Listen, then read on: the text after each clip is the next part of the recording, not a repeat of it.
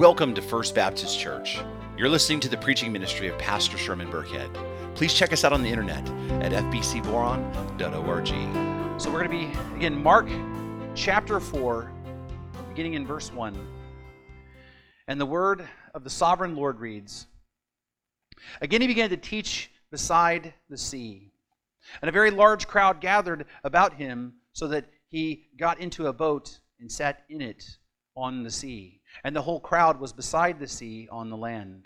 And he was teaching them many things in parables, and in his teaching he said to them, Listen, behold, a sower went out to sow.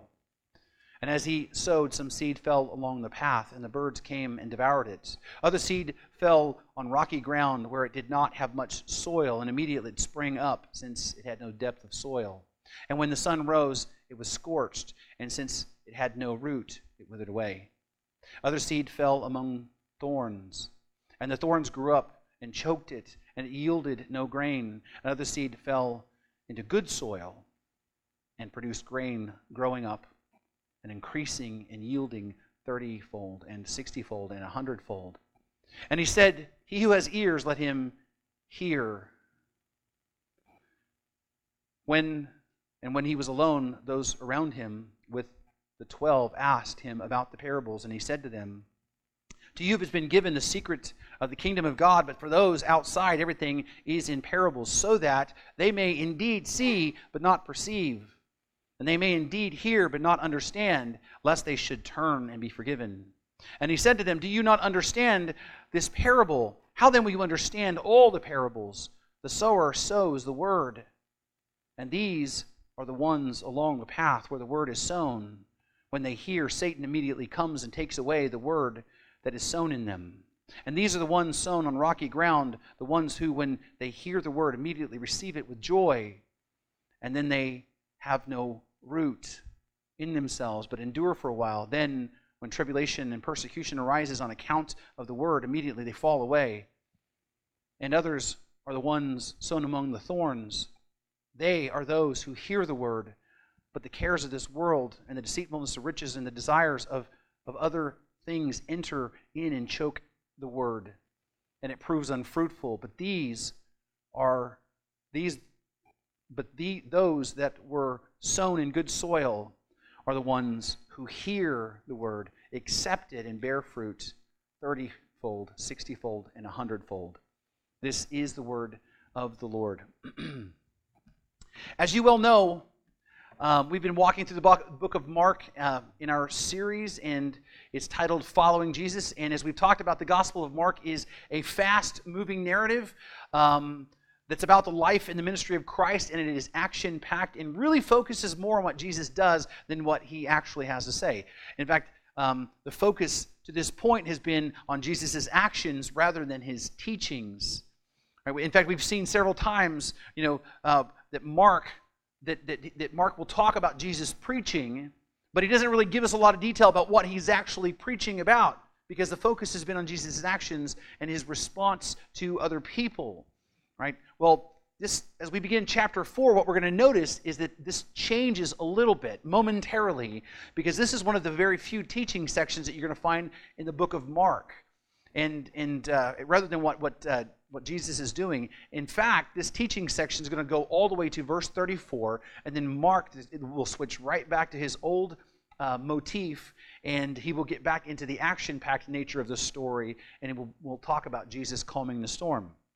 And this particular section right here of Jesus' teaching is really one of the most important sections in the entire book as Jesus reveals the truth about the nature of the kingdom of God. And, and in this section, Jesus reveals these truths in, in several parables, beginning with the parable of the, the sower. And, um, and, and, and that raises a question then what is a parable? Well, a parable simply is a story or an illustration uh, that is told to make a point. And it's not typically a historical kind of story, but rather a symbolic story that communicates an important central truth. And sometimes the point is really clear and is really easy to grab a hold of, and, and sometimes the parable just you know, needs a little bit more ex- explanation. And, and, the parable of the, so- of the sower here is a story that Jesus tells to convey a vitally important truth about the kingdom of God and about the nature of salvation and also about the spreading of the gospel.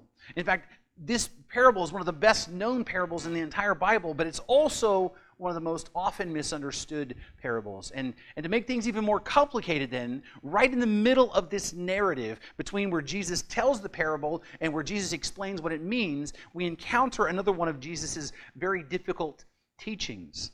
Kind of like the, the, the, warning against the blasphemy of the Holy Spirit, which is, which is by itself a difficult teaching and a sobering warning. In the middle of this text, right, Jesus says something that can kind of be tricky to understand and wrap your head around. And frankly, uh, the implications of what Jesus is saying here, for some people, really is kind of hard for them to accept.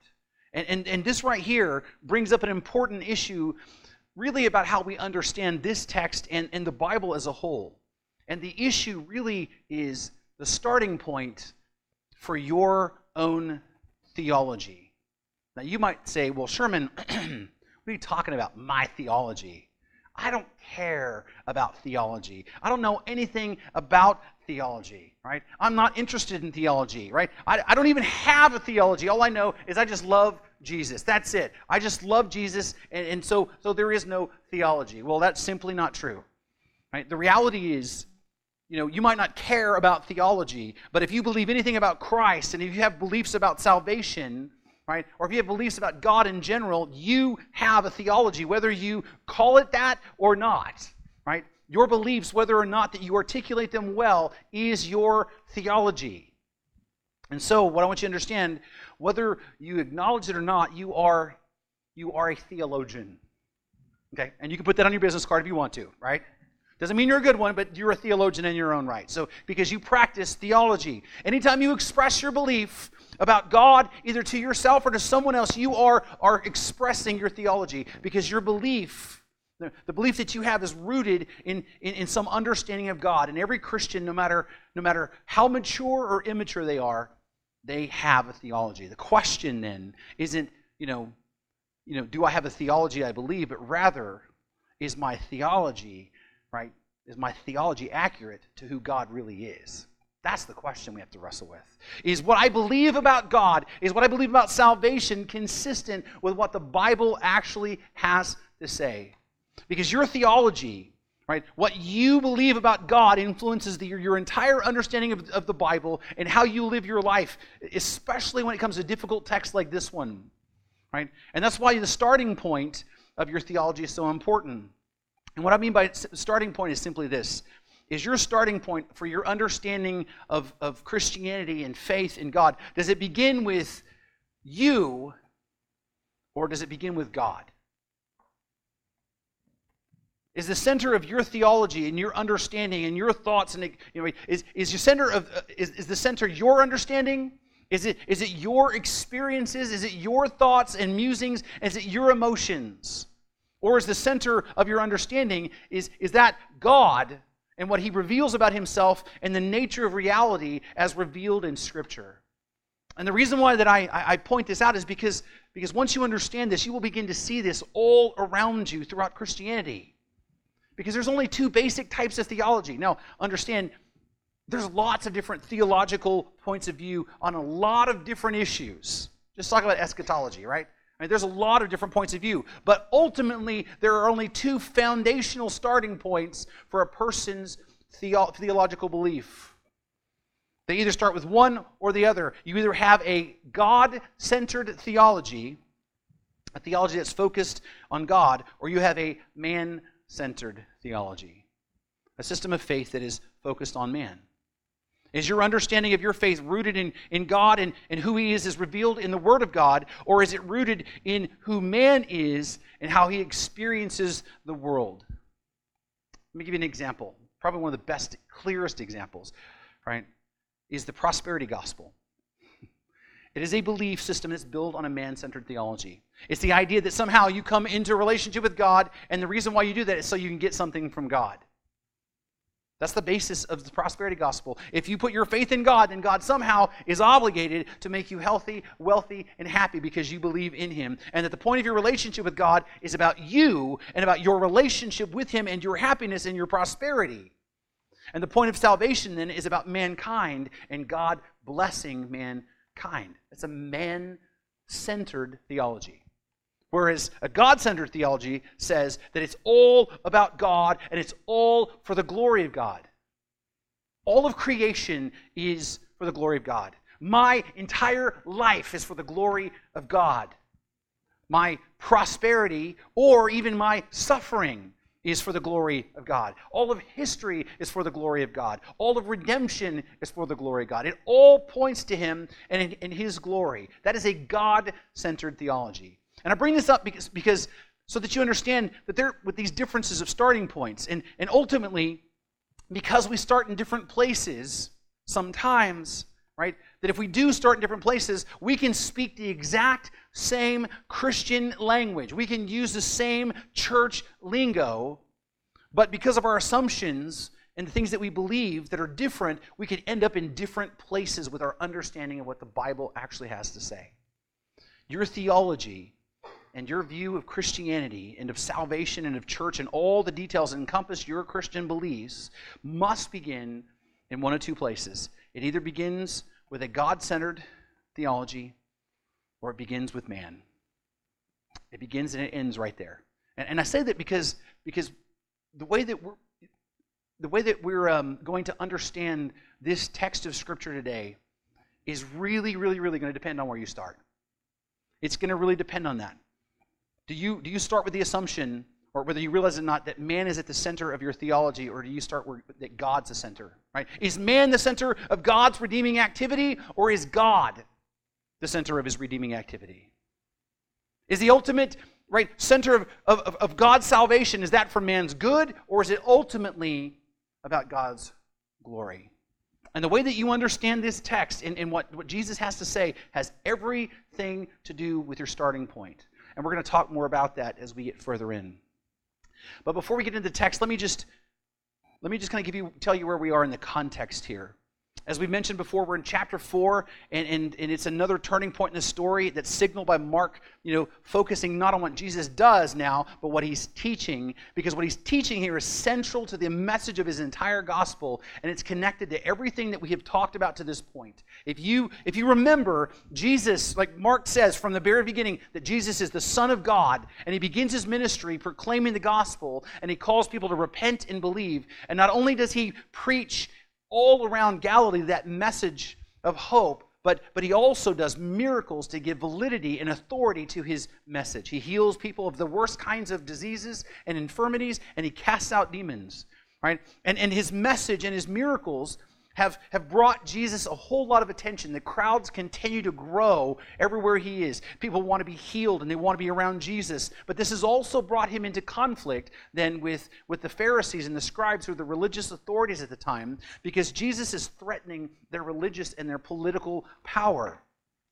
And, and, and through these conflicts, what we see is a very important reoccurring theme emerge in the story a theme of those who believe versus those who don't believe. Right? And what we discovered is the difference between those who believe and those who don't believe is really about the condition of their heart.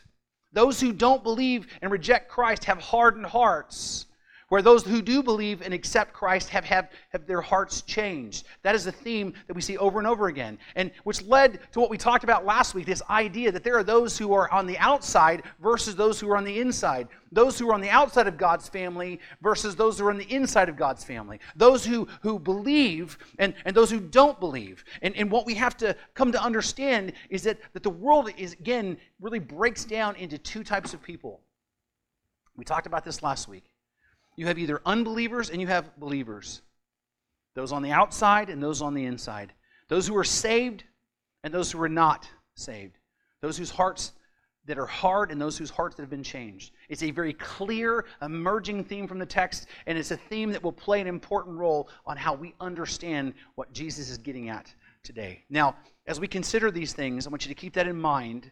Um, but there's also three other important things for us to keep in mind as we look at this parable. Number one, in this parable, what we're going to see is Jesus describes four different types of soil. Right? And this, these types of soil are related to four existing heart conditions and then the response of those hearts to the word of God. And this condition, right, right? The, the condition of the heart then determines how one responds to the gospel. And then number two, even though there are four heart conditions here that are talked about, there's still only two kinds of people. There's still only two unbelievers and believers, right? There's four heart conditions, but there's still only two kinds of believers and unbelievers. And then number three, right, which is actually made evident then, whether a person is a believer or not, is made evident by the bearing of fruit or the lack of it. Right? And that's that's what we're going to see here in the text. And this is important. These are some important things that we need to keep in mind. And we also need to keep in mind, again, the starting point of your theology. So, with that extended introduction, let me look again. Let's look again at Mark chapter 4. We're going to begin in verse 1. And it reads Again, he began to teach beside the sea, and a very large crowd gathered about him, so that he got into a boat and sat in it on the sea. And the whole world, I mean, the whole crowd was beside the sea on the land, and he was teaching them many things in parables. And again, this is a very familiar scene to us, right? We've seen this before. Jesus is followed around by this very large crowd, right? And it's so unwieldy that he actually has to get into a boat. He's done this before. He had to get into a boat because the crowd was so big that they threatened it threatened to crush him and overrun him. And so he gets into this boat and lets out away from the shore a little bit so that he can preach to this big audience. And he begins to preach, right? And as he does, he uses parables. He starts teaching parables. And the first parable that he teaches here is the parable of the sower. And Jesus says, Listen, behold, a sower went out to sow. And as he sowed, some seed fell along the path, and the birds came and devoured it. Other seed fell on rocky ground where it did not have much soil, and immediately it sprang up, since it had no depth of soil. And when the sun rose, it was scorched, and since it had no root, it withered away. Other seed fell among the thorns, and the thorns grew up and choked it, and it yielded no grain. Other seed fell into good soil, and it produced grain, growing up and increasing and yielding thirty-fold and sixty-fold and a hundredfold. And he said, He has ears to hear, let him hear. Now, fortunately for us, Jesus himself actually interprets the parable for us and says, Do you not understand this parable? How then will you understand all the parables? And what he's communicating here is that like this particular parable is like the interpretive key for the other parables but also it's this understanding this parable is, is really important to understanding the kingdom of god and how salvation works he goes on and says he goes the sower sows the word now the, the, the sower in this parable is obviously jesus but it is also anyone who shares the gospel Anyone who shares the gospel is a sower. Anyone who proclaims the word of God is a sower. And the seed that is being sown is the seed of the Word of God. And he says, And these are the ones along the path where the Word was sown. When they hear, Satan immediately comes and takes away the Word, what is sown in them. See, Jesus teaches this about the kingdom of God using the analogy right, of everyday life for, for these people who are in an agricultural society. They understand kind of what he's talking about because he's painting a picture here of this field right? And usually around fields are these paths, right? Or that, that are around the field that people walk on. It's this hard soil, right? Because people have been trampling on it and, com- and, it's been compacted and it's hard, right? And, and so it's this path around the field, and some of the seed falls on this hard path, but, but because it's hard, it doesn't penetrate, and it's easily then snatched away by, you know, the, the, by the enemy. And this clearly represents you know, I, I mean, there's not any mistaking here. It clearly represents those whose hearts are evidently hard, right? It is clear that, that it's hard. People who reject the gospel outright, right? In fact, of all the believers there are in the world, these are the easiest ones to spot, right? Because they'll tell you, I'm not a believer. Their hearts are so hardened that the word of God just falls on their hearts and the devil just snatches it away and it has no effect on them. It has no impact in their lives. It means nothing to them. There is no growth. There's no indication that they might be or could ever be saved. Right? They're, they're outwardly either atheists or agnostics. By the way, there's no real atheists in the world. It's just people who think they are because God says everybody knows that he exists. But they're the ones that claim to be atheists or agnostics or those who have bought into some other religion or, or a cult, and, and, and they're very clearly not Christian, right? And, and oftentimes they will even tell you that. Right? Their, their hearts are, are, are, are hardened. Their heart condition is that, that, that Jesus is talking about is clearly someone who is, who is an overt unbeliever. And the response to the gospel is going to be rejection. I think we've all encountered people like that where we try to tell them about the love of Christ and they're like, no, thank you, I'll stop you right there, right? They're the easy ones to spot because the word of God has not penetrated their heart. Well, then Jesus moves on and he continues and says, and these are the ones sown on the rocky ground, the ones who, when they hear the word, immediately receive it with joy. And they have no root in themselves, but endure for a while. Then, when tribulation or persecution arises on the account of the word, immediately they fall away. Now, I think this is probably the type of person that many of us really, really wrestle with in the way that we share the hope of Christ. Because it would, it would seem initially that there was new life and there was something that actually happened in their life, only to find that they quickly had faded away. Right? Because understand, right, there are still only two types of people in the world. Right? There are unbelievers and you have believers, and this one clearly is not a believer. Jesus says that they received the word with great joy. Right? But then they quickly fall away. The Greek word here for fall away is, is, is the word that we get uh, for scandal right? Or scandalous or scandalized. The idea that this person, right, has, has fallen away and completely rejected the faith. And in fact, they've even become antagonistic. We know people like that. I used to be a Christian, but man, those people are such hypocrites. I just, nah, nah, nah, you know? Or I used to be a Christian, but I got hurt by somebody in the church and I, you know, I hate Jesus. It's, it's that idea. And, and the picture here that Jesus is painting is, is someone who initially hears the word of God and they hear the gospel with, with great joy and great emotion accompanies this, and they're excited and motivated, and maybe even profess that they love Jesus and have an emotional profession of faith. And then it will appear that, that, that new life actually begins in them but then, as Jesus says, they have no root within themselves, and, and, the word isn't really anchored anywhere because, because, it's, because it's shallow. The soil is shallow because underneath that shallow soil is a heart that is still hard. Which means whatever faith they may have actually had was a superficial faith. They have a superficial heart. It's a superficial faith, it's not a saving, real faith. And there is a difference. Everybody wants to, not everybody, but a lot of people want to say, well, faith is faith. No, it's not. You can have a superficial faith that you think is faith, it's not real. It's not a saving faith. And understand that Jesus doesn't say, right? I want you to hear this. Jesus doesn't say that they fall away and then eventually come back. That's not what it says here. They fall away, and it's clear that they were never, ever really a believer. They fall away and they reject Christ. Now, this is a clear indication of someone who has never been saved because they had shallow, superficial faith. No matter how much emotion they may have experienced initially when they heard the gospel. Now, I want you to understand what I'm saying here. I'm not saying that the gospel should not make you emotional because it should.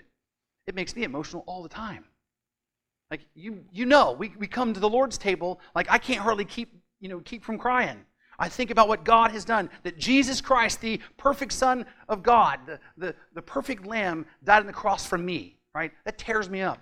Emotionally, it, I mean, it, I get emotional about the gospel. When I think about what God has done for me by His grace, I get emotional. We should be emotional, right? And I'm not saying that we shouldn't receive it with great joy because, because you should.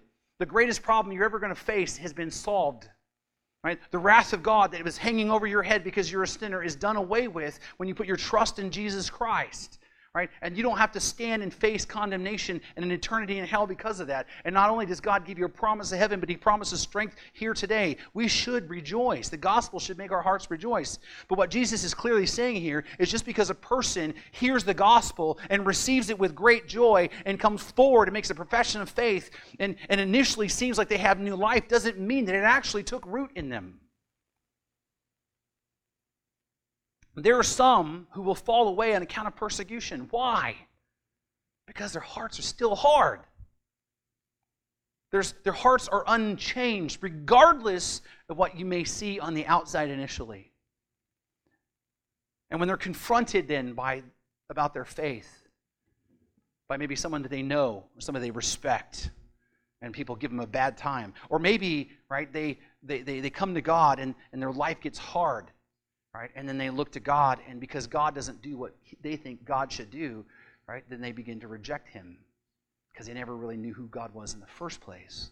Or maybe they'd experience friction because of their faith, maybe friction in their workplace or friction, you know, in the political scheme. We certainly see more and more of that all the time.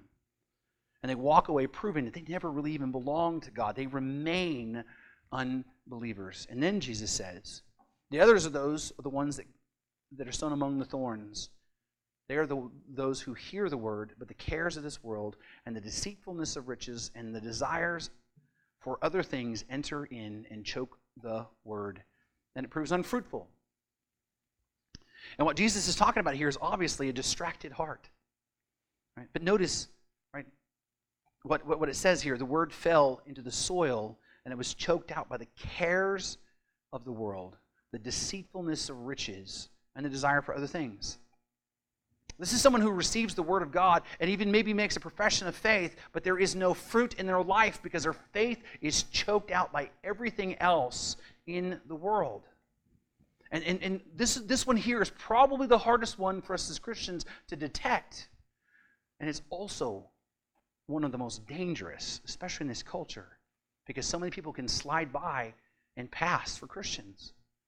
Because this person right here, they receive the word, and even makes a profession of faith and even maybe even goes to church from time to time, but doesn't really outwardly deny the faith like the superficial heart, this person will probably even say, Oh, yeah, I'm a Christian. I believe in Jesus. I love Jesus.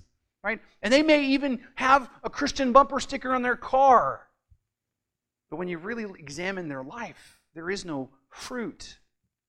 When you look at their life, God is not the center of their life. Maybe it's their career, maybe it is, it is their wealth. Maybe it's their social status. Maybe it's even their children. Or maybe it's in their sexual identity. There's a lot of that nowadays.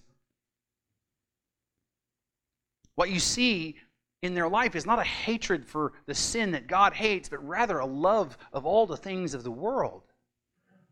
What you will see is people who live in egregious, unrepentant sin, and they'll say, I'm a Christian, but they feel no conviction at all for the sin that they're living in.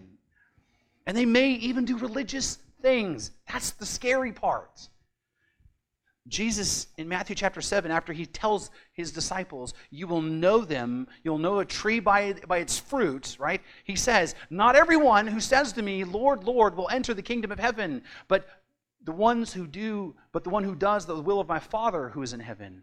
On that day, many, okay, many will say to me, Lord, Lord. And the, the, the Lord, Lord is an emphasis, like they really believe that they are are, are, are believers. Lord, Lord, did we not prophesy in your name? Did we not cast out demons in your name? Then we do mighty works in your name.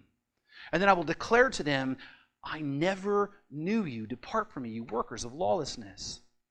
There are those who think themselves believers, but, but are not because their hearts are filled with the love of the world and it chokes out the word of God and in their lives, and they never produce the fruit of new life, indicating that their hearts have still not been changed, proving that they're still unbelievers.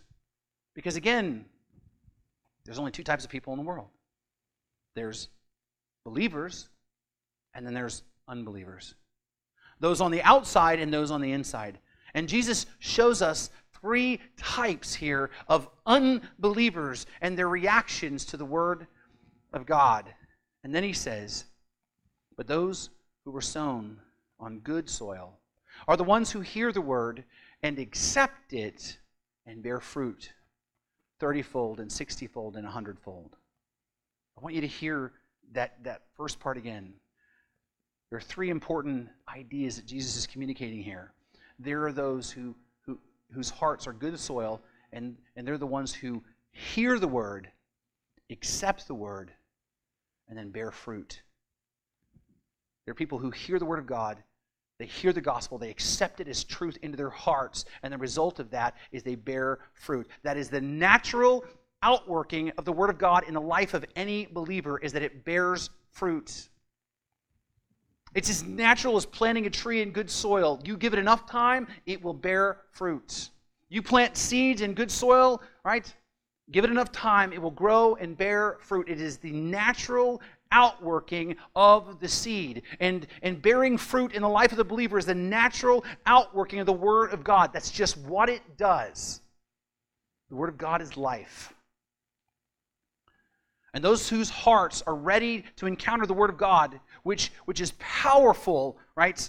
Which is, which is the power of God Himself. Those who, who are ready to encounter the Word of God, those hearts are the ones that bear fruit. The Christian life is marked by the fruit of repentance and faith. The Christian life is marked by a changed life. If the seed of God's Word falls on good soil of a person's heart, it will bear fruit. It's immutable.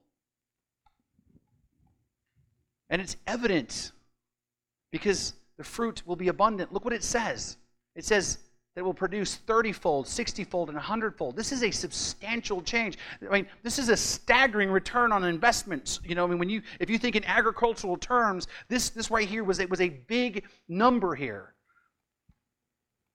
If a person hears the gospel and their heart is ready with the seed, right? The seed will grow and produce fruit. And the fruit is only born in good, fertile soil of a person's heart. But notice that these four soil conditions and heart conditions, there's a commonality here. Notice that this isn't what a person does that determines what happens to the word. It's not what a person does. It's not about their it's not about anything else. It's it's about their existing heart condition. It's not about their personality. It is not about their upbringing. It's not about their about, about their, their propensities. It's not about their experiences. It's not about anything that anyone can do. It has everything to do with the existing condition of their hearts. And what you need to see here is that these three basic heart conditions, three of them are natural. The hard heart, just like hard dirt, is natural. Anybody who's dug around here understands that. How many of you dug a hole out here in Boron and experienced hard dirt? Yep, you know what I'm talking about. It's natural. And the superficial heart, just like rocky ground, is natural. And the distracted heart, just like a weed, like weed infested soil, is natural. Just look around. You see a lot of flowers, but there's a lot of weeds growing already. But a heart that is ready for the Word of God, just like cultivated soil, isn't natural. It requires something, it requires change. Right? And that's what the last heart condition is it's a changed heart. A heart that used to be hard or rocky, right, or filled with weeds, but then God changed it. It's a heart that has, that has been loosened up by the Holy Spirit using the plow of conviction. Right? It's a heart that has been that, that, that was a heart of stone that's been transformed into a heart of flesh, like, like God says in Ezekiel. It's a heart that has been had all the garbage weeded out of it by God Himself. It's a heart that has been supernaturally changed by God because only God can change people's hearts. And that's the truth that we need to hold on to. Okay? I can't change people's hearts. As much as I would love to, as much influence as I would like to think that I would wield in somebody's life, I cannot change anybody's heart, and you can't either. Heck, we can't even change our own hearts. It's impossible. Only God can change people's hearts. The heart must be changed by God before the word takes root. And so, what we have here in this, this last example is a heart that's changed by God, ready for the word. The soil is a transformed heart, and because it's been transformed and made ready, when the word falls in it, it, it takes root and it grows up, bearing the evidence of salvation, which is the fruits. To which Jesus says that there is evidence that you belong to him. In fact, he gives us two pretty clear examples of what it means to, to be his disciples and, and how people will know. One of them, he says, that the way that they know is you were to love one another as I have loved you. That we are to love one another's brothers and sisters in Christ with a, with a love like Jesus loves. That's how people are going to know that we belong to Him. He also said that you're going to know that, that people are part of His family. How? Remember what we said last week? Those who, who do the will of God, those who are obedient to the will of God. He said those are the ones that are part of Jesus' family. So if we love each other as God loved us and we do the will of God, those are going to be evidence to the fact that we belong to Him. And then Jesus says elsewhere, You will know them by their fruit. You'll know them by the fruit in their lives. You will know Christians by their transformed lives because transformed lives produce abundant fruit. And, and this transformation, this fruit, right, right, and this changed heart, all of it is the work of God, not of man. It's God's work. Which then gives us the interpretive key of this parable and the difficult part in, in the middle here. Because what, what, because what is the theme that we've been talking about that's been popping up over and over and over and over again to this point? What we've been seeing is a theme of hardened hearts and transformed hearts. We've been seeing those who believe because God has transformed them, and, and, and we've seen people who, who should believe, right, but refuse to, even though they've seen all the evidence and been given all the information, and even those who know the scriptures really well, they should believe, but they won't. They won't come to faith in Christ. Why? Because their hearts have not been changed. It's as simple as that. And, and, and, and that's what, we've, what, we what we have here. We have unbelievers and believers. We have hearts you know, that are hard versus hearts that are, that, are, that are transformed, which then points to the interpretive key of this text. I want you to notice, right, what it says here, beginning in verse 10. And when he was alone, those around him with the twelve asked him about the parables, and he said to them, To you has been given the secret of the kingdom of God. And I really want you to pay attention to how that is worded. To you, it has been given the secret to the kingdom of God. To you, it has been given. Right? To you, believers, my followers, it has been given. It's been granted to you. It's been gifted to you. You see, this wasn't something that you earned. This wasn't something that you figured out on your own. This is not something that, that, that, that you knew by your intellectual insights. This is not something that you, seeking God on your own, figured out. No, this was given to you. It was granted to you. The secrets of the kingdom have been given to you by God. It's not something that you deserved or earned. But, it says, for everyone else, those outside, he says, those outside those who have unchanged hearts, everything is in parables. Why? Well, now we arrive at the controversial passage that so many people struggle with and, and don't want to talk about. But, but actually, this is the key to understand the entire parable, and really, it's the key to understanding the nature of salvation in the kingdom of God. It says, To those who were on the outside, everything is in parables, so that, or in order that they may indeed see, but not perceive. That they indeed may hear, but not understand, lest or otherwise they should turn and be forgiven. As you kind of chew on that for a little bit, let me just read the words of Jesus again. He said, To those on the outside, everything is given in parables so that they may indeed see but not perceive. And they may indeed hear, but not understand what they're hearing. Last, otherwise, if they did perceive and understand, they should turn and be forgiven. You and I just simply need to understand what the implications are of what Jesus is saying here. Jesus is saying that it is not for them to perceive. It is not for them to understand because it's not for them to turn and be forgiven. That's what Jesus is clearly saying in the text here. And, and right? And before you know you want to push back on that, what you got to understand is where Jesus is coming from. Jesus is quoting from Isaiah chapter 6 in the Old Testament a passage of judgment against God's own people.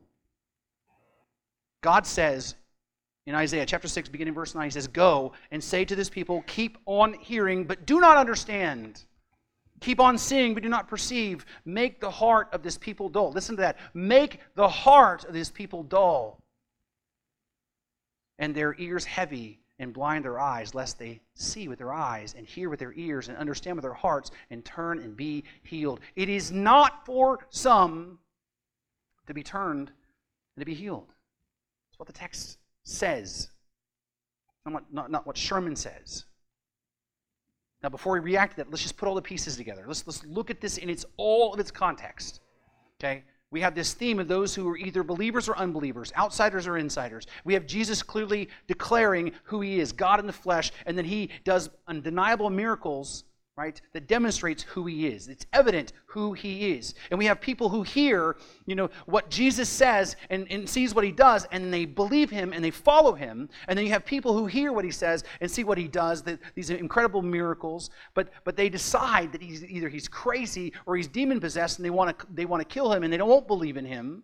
And then you have Jesus talking about these four heart conditions, three of them resulting in unbelief, one of them leading to belief and bearing fruit, because the one God has supernaturally changed right? The person's heart, but not the others. And then Jesus says here to, that some, those who are on the inside, those who believe, have been given by the grace of God, they've been given the ability to understand the secrets of kingdom of the kingdom. But those on the outside, they don't not they not, not only don't do they not have the secrets, but they're going to be left blind and deaf, spiritually speaking, and unchanged and fruitless in their hearts. Where does, where does that lead us then? What's the overarching theme that Jesus is, is, what's the point he's making here? Well, I think Paul, the apostle, he really gets to the heart of the matter. In, in Romans chapter 9, he writes, he says, For he, God, says to Moses, I will have mercy on whom I will have mercy, and I will have compassion on whom I have compassion. So that it depends not on human will, it depends not on human will, but nor exertion, but on God who has mercy. So then he has mercy on whom he wills, and he hardens whom he wills. The overarching point that Jesus is making here is not that we need to try to till the soil of people's hearts, is that what we need to do is we need to trust that God is sovereign over everything, including salvation. That salvation is 100% the work of God. The only way the Word of God is going to take root in anyone's heart and, and bear fruit of salvation is for it to fall in a heart that's been changed and cultivated by God Himself. Otherwise, it will not bring life. Even if it's received with great joy and great emotion, if the heart is not changed, hear me, if the heart is not changed, there is no salvation. That's why we say over and over again Jesus didn't come to change your behavior, He came to change your heart. And the thing that we need to come, come to terms with is the truth that God doesn't change every heart. And that's the implication of what we see here. And whether or not you will accept that truth or whether you will reject that truth ultimately will depend on where you start in your theology. Is your theology of God centered on who He is and what He says? Or is it centered on man and who he thinks he is and what we think he might deserve and what we think is fair? Does God decide who gets saved or does man? Does, is God the one who, who changes hearts or, or, or does man? Is, is, is God the Lord of all or is he the Lord of most things and man's the Lord of a little bit of stuff? Is, is salvation 100% the work of God, or is it 99.99999%, and then the rest, tiny little bit, is man?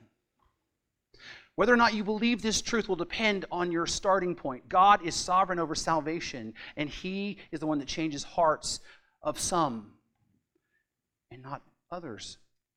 But what you need to realize is, though you might not think it is, this is actually good news. This is good news. Right? Because God is the one that's in control of salvation, and you're not. And I'm not. And if you were in control of salvation, then we wouldn't be saved. Praise the Lord that He's the one that's in, in control of salvation. And what we can, because He is in control of salvation, what we can do then as, as brothers and sisters in Christ is we can rest in Him. Because if you don't rest in Him, if He's not in control of salvation, then what you're going to do and what I'm going to do is we're going to try to take on too much responsibility as if it's our responsibility to bear. If we lose sight of the truth that we are completely dependent upon Christ to do His part, and that God must be the one to change the condition of the soil of someone's heart, and that God does for some and not others, if we lose sight of that, what will end up happening is we're going to be prone to believe that another person's salvation is going to be dependent upon us and what we do or what somebody else does. If your mo- that, that your mom's salvation, that your grandma's salvation, that your neighbor's salvation, that your kids' salvation is dependent upon you, Because if God isn't the one in control of that, then it's up to you to beg them and convince them and to answer every possible single question that, that they might have and live a perfect life that never causes them to stumble and never look negatively at Jesus Christ. And that you'll have to continually pester them and plead with them and, and ask them, please, please, please, please, just at least just try Jesus. If your kids don't get saved, you're going to think it's your fault that somehow you didn't say enough or do enough. But, brothers and sisters, that is not even your responsibility.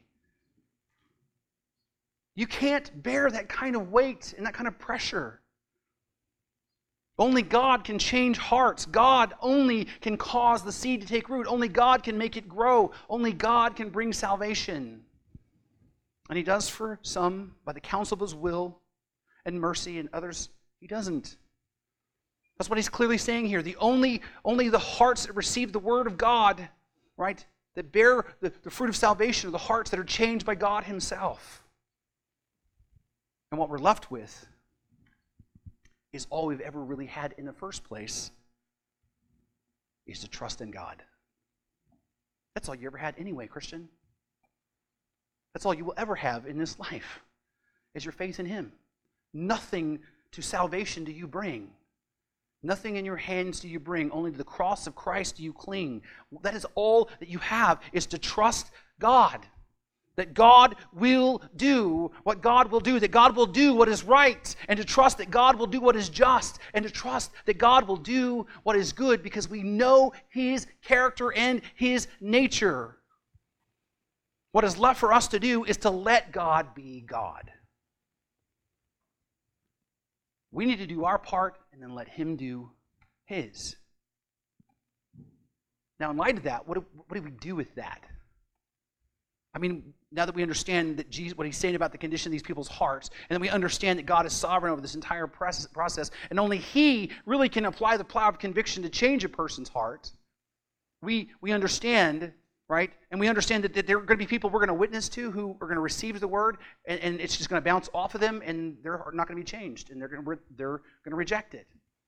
And they're going to be people that we're going to share the, our hope with, and that it's going to seem like something grows in them, and we're going to be excited about that, we're going to pray for them, and we're going to rejoice with them, right? And we're going to try to disciple them and be there for them and do whatever we can for them, but ultimately they're just going to fall away, breaking our hearts, and we're going to wonder what happened. And then there are those people we know that that we're going to sow the seed of word in their in their life and it seems like that that that, that it took you know and, and they're starting to, to kind of come around to church but really their life isn't changing and just proving that there's no fruit in their lives but then we're going to sow the seed in, in some people's lives and you're going to see a transformation that you're going to know it's from God and you're going to see it bear fruit in their lives, right? Now that we understand all of that and get that, what do we do now in light of that? What does this mean for us? Because I've, I've heard people say, well, if God is sovereign then like you say he is, then, then what is even the point? He's sovereign. He don't need me.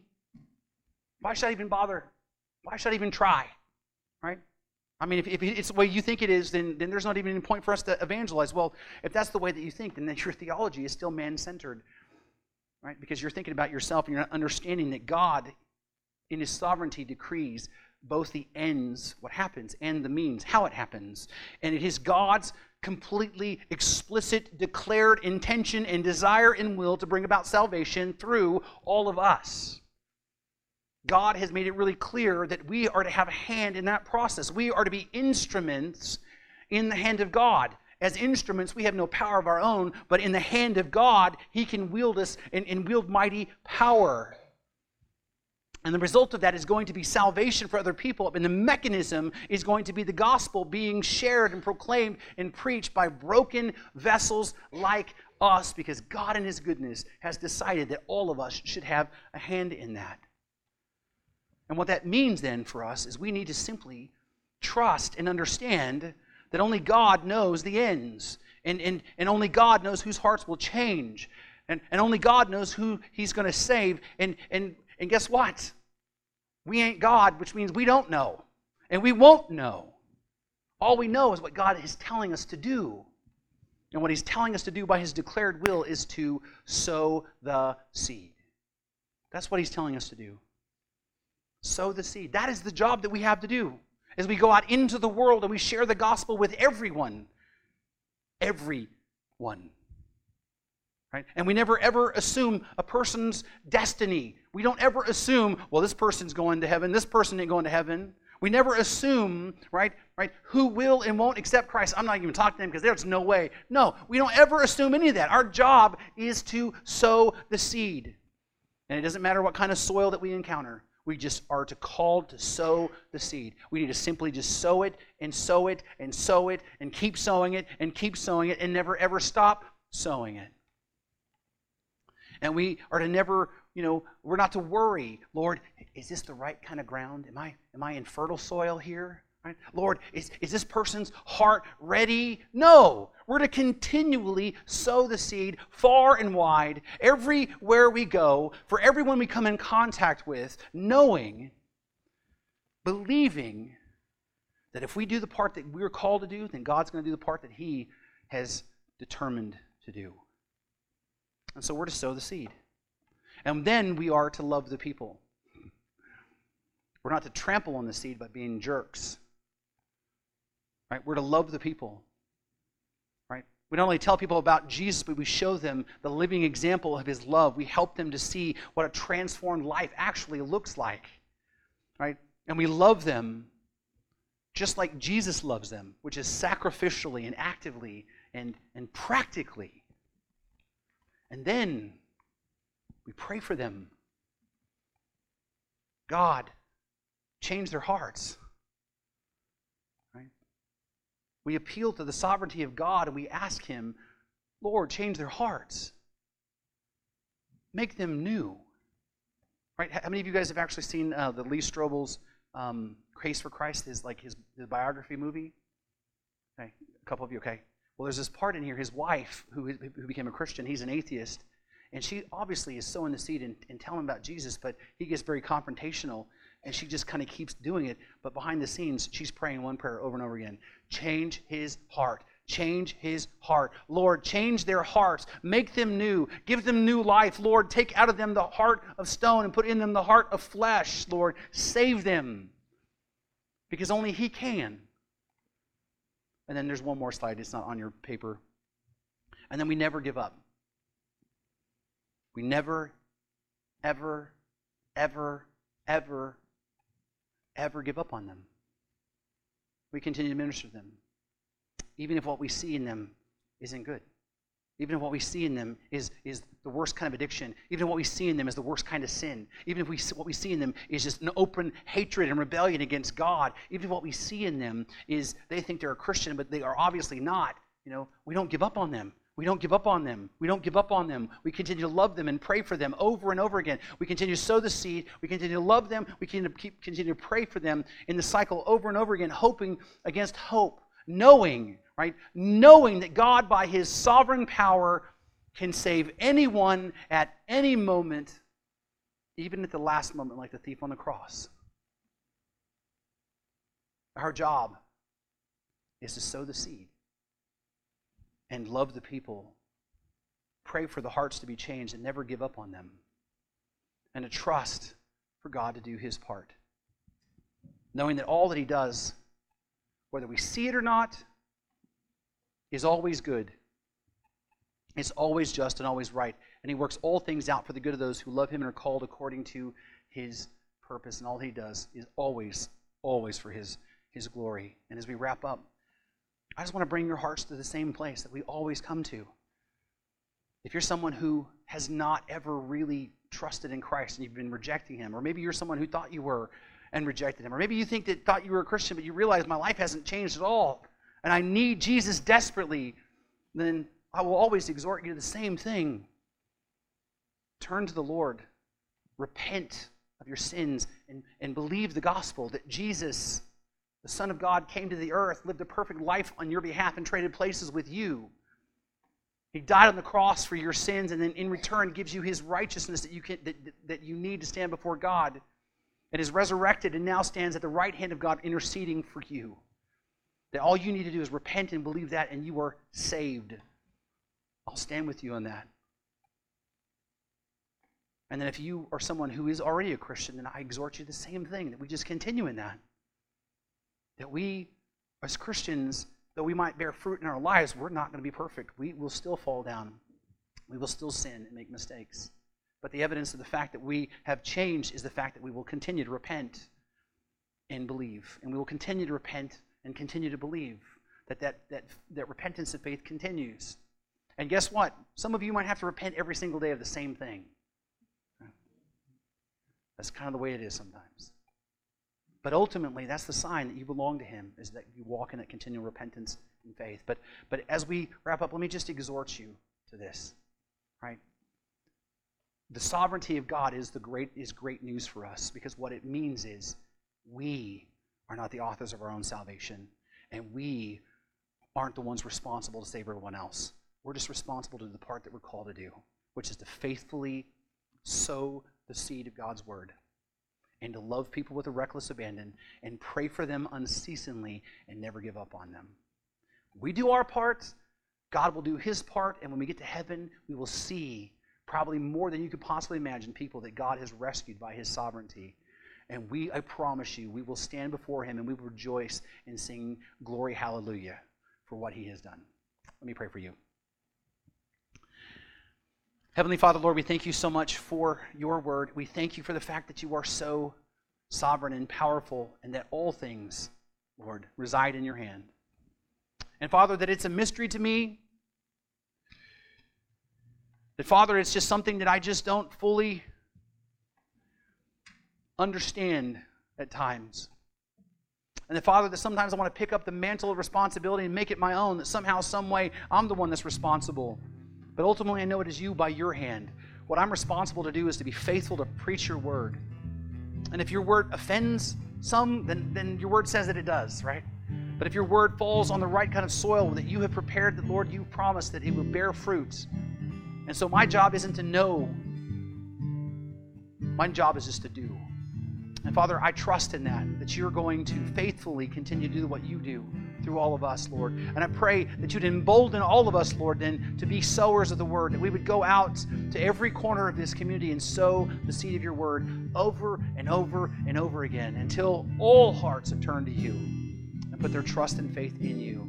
And I pray, Father God, that through this little church, that you would raise up a people who are passionate for your name and that we're willing to share the hope of Christ in this community and around the world. And I pray your blessing over every family here and, meet, and you would meet their individual needs. In Jesus' name we pray. Amen. You've been listening to the preaching ministry of Pastor Sherman Burkhead, a production of First Baptist Church in Boron, California.